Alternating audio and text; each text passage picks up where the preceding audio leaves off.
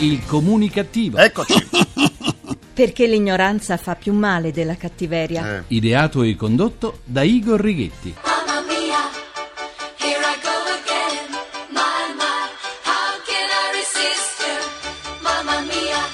Buona comunicazione Italia, mamma mia, paese dell'eterna sfiducia. Qualcuno dal vostro comunicativo di fiducia. Igor Righetti, di fiducia, non di sfiducia. Bentornati alla nostra terapia radiofonica di gruppo Fuori dal Coro, numero 2168, dodicesima edizione. L'Italia è ormai un paese che non si sforza più neppure di sembrare normale e dove è diventato sempre più difficile per noi autori ideare qualcosa di creativo o di ironico, in quanto la realtà supera sempre la più fervida fantasia. A Reggio Emilia, per esempio, una donna non si è resa disponibile per un momento di intimità e il compagno l'ha picchiata in modo brutale. Una coppia di vicini ha sentito le urla della donna e si è precipitata a fare che cosa? A soccorrerla? Ma che? A chiamare le forze dell'ordine? Ma vi pare? Ma vi pare? Sarebbe stata l'azione in un paese normale. La coppia di vicini ha aiutato l'uomo a picchiarla, spinta, secondo i carabinieri, da vecchi rancori. Le forze dell'ordine hanno così arrestato per maltrattamenti in famiglia e lesioni un siciliano 47enne, in manette per lesioni anche la coppia di vicini. La vittima, una 44enne, è finita in ospedale 21 i giorni di prognosi. E allora come si fa? Come si fa oggi in Italia a scrivere qualcosa che sia più surreale di questo episodio? Ma non finisce qui. Eh no, magari. Sta creando anche problemi agli aerei che partono e atterrano nell'aeroporto di Capodichino la discarica illegale a cielo aperto, tanto per cambiare illegale, che si trova nel campo Rom di Via del Riposo a Napoli. Secondo un comunicato del comune, nel quale tra l'altro si denuncia il fatto, sono numerosi i casi segnalati di impatto tra gli aerei e i gabbiani attirati nella zona dalla presenza dei rifiuti.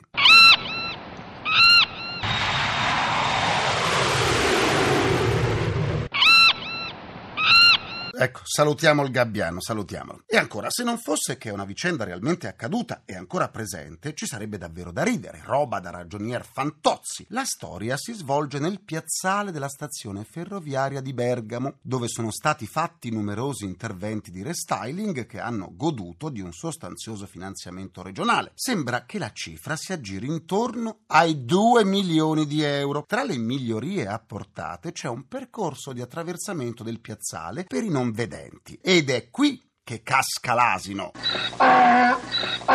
Ecco, ecco è cascato. Ma in questo caso l'asino non cade, casca il non vedente se non accompagnato da qualcuno che possa sostenerlo e guidarlo. Uscendo dalla stazione ferroviaria, varcate le porte, per i non vedenti che vogliono fare il percorso studiato per loro, comincia l'incubo. La pavimentazione, composta da lastre zigrinate che contrassegnano il loro cammino, termina dove? Su marciapiede? Ma no, vi pare? Su un altro percorso adatto ai non vedenti? Figuriamoci. No, finisce in una aiuola. Oh mio Dio. Oh mio Dio, sì. Nessun altro percorso è alternativo. Se non ci fosse da piangere, sai quante risate. Con il denaro pubblico si riesce a fare questo ed altro. Altro che il film di Checco Zalone, Sole a Catinelle. La vera commedia italiana è la realtà stessa in cui viviamo tutti i giorni. Questa è la realtà di una grande nazione.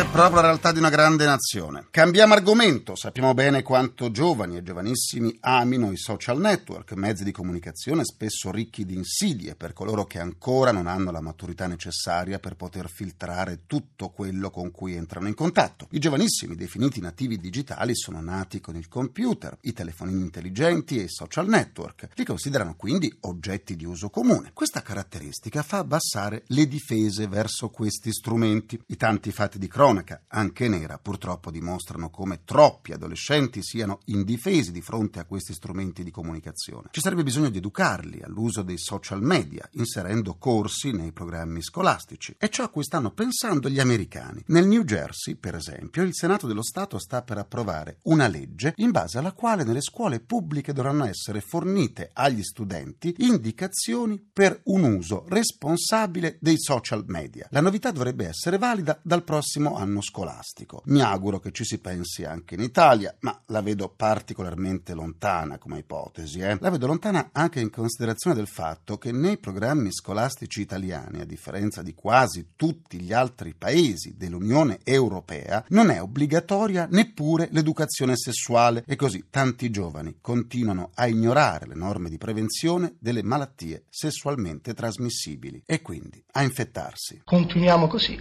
facciamoci del male. E continuiamo così, sì. Per riascoltare le sedute del comunicativo andate sul sito ilcomunicativo.rai.it dove potrete anche scaricarle in podcast. Come sempre vi aspetto pure sulla pagina Facebook del comunicativo, facebook.com slash il comunicativo. Continuiamo la terapia, sono sempre di più i giovani che vogliono fare il mestiere di giornalista. A far salire il numero degli aspiranti reporter ci pensano i tanti corsi e master organizzati che, in cambio di corrispettivo in denaro, promettono stage in uffici stampa e in testate giornalistiche, sia della carta stampata sia in radio e in tv. C'è molta aria fritta in giro. Accanto a istituti di elevata professionalità, pullula, sentite come pullula, un sottobosco di anonimi. Le scuole riconosciute dall'Ordine dei giornalisti sono soltanto 12. La loro durata di studio è di due anni. Alla fine del percorso offrono agli studenti la possibilità di svolgere il praticantato, al termine del quale si deve sostenere l'esame di Stato. Se si supera, si diventa giornalisti professionisti. Non è detto che ciò avvenga, ma anche nell'ipotesi migliore di conquistare l'ambito attestato, il futuro non è per niente roseo. L'Italia è piena di giornalisti professionisti disoccupati. La strada professionale è tutta in salita, ma i giovani, come attratti dal canto delle sirene,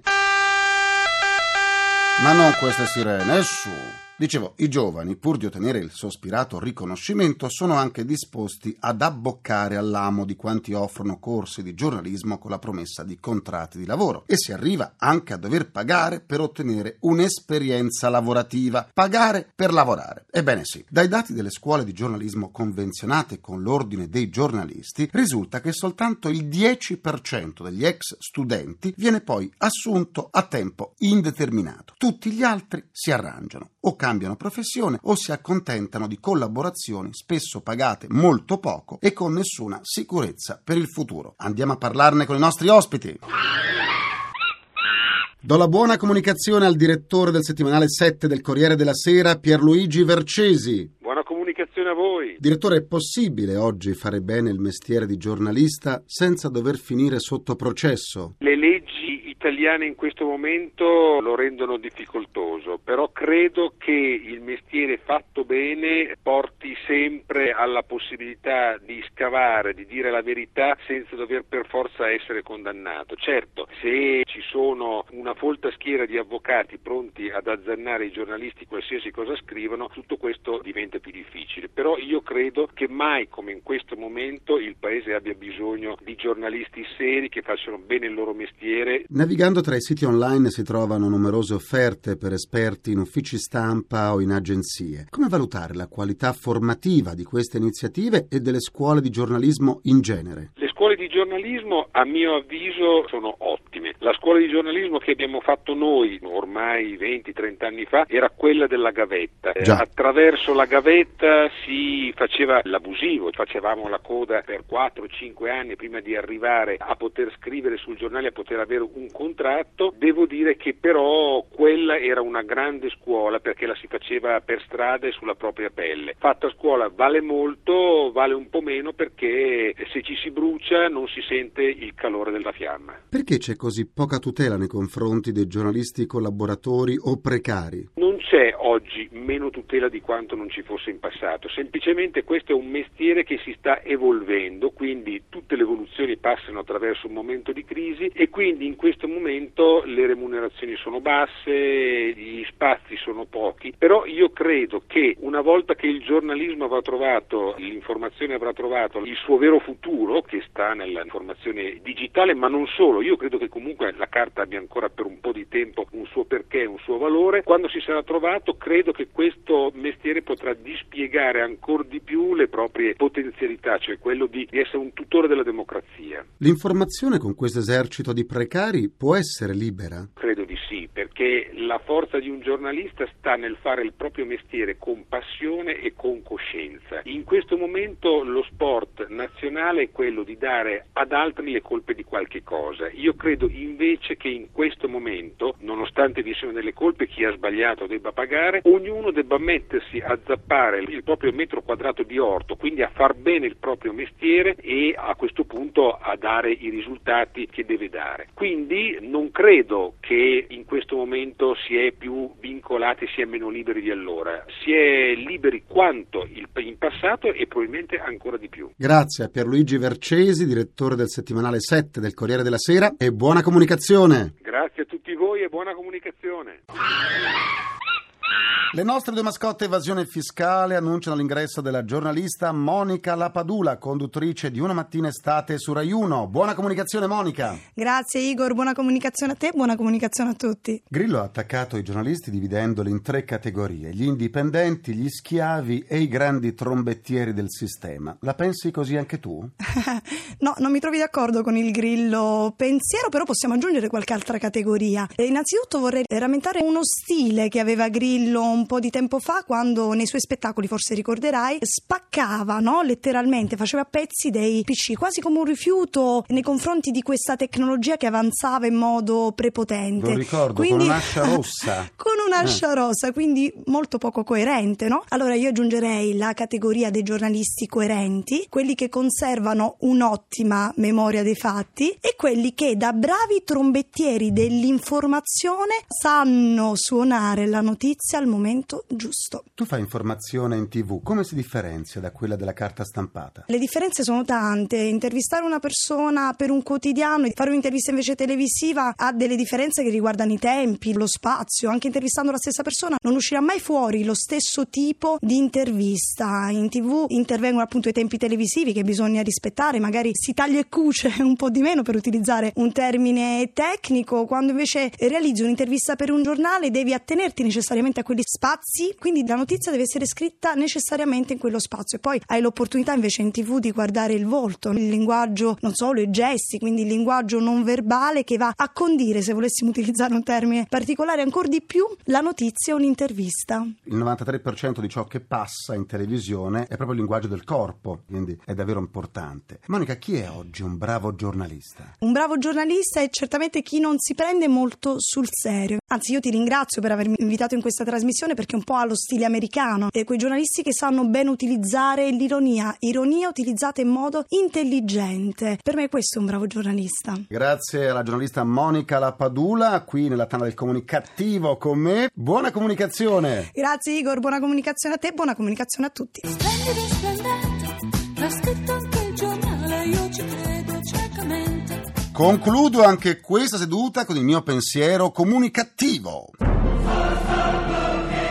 Ha scatenato polemiche il Marco Aurelio d'Oro assegnato al documentario On the Road Tir, premiato come miglior film all'ultimo Festival di Roma. Dopo il Sacro Gra, vincitore dell'ultimo Leone d'Oro a Venezia, trionfa Tir a Roma. Sarà un caso o il cinema italiano sta facendo strada? Eh? Bravo tanta strada. Ringrazio i miei implacabili complici Vittorio Lapio Altrighetti Carapagliaio, ringraziamento a Francesco Arcuri. Alla console. Alla console tra gli immancabili. Ma che c'entrano i gabbiani? I gabbiani si sono portati via i nostri folletti. Facciamo subito qualcosa, eh? Allora, tra i gabbiani della discarica illegale c'è Stefano Siani. La terapia radiofonica quotidiana del comunicativo tornerà domani, sempre alle 14.44. Minuti primi, secondi a nessuno. Buona comunicazione e buon proseguimento dal vostro portatore strano di comunicattiveria. Igor e pure Righetti. Anche oggi eravamo in due. Linea al GR1. Grazie, a domani. Il comunicativo. Perché l'ignoranza fa più male della cattiveria. Ideato e condotto da Igor Righetti.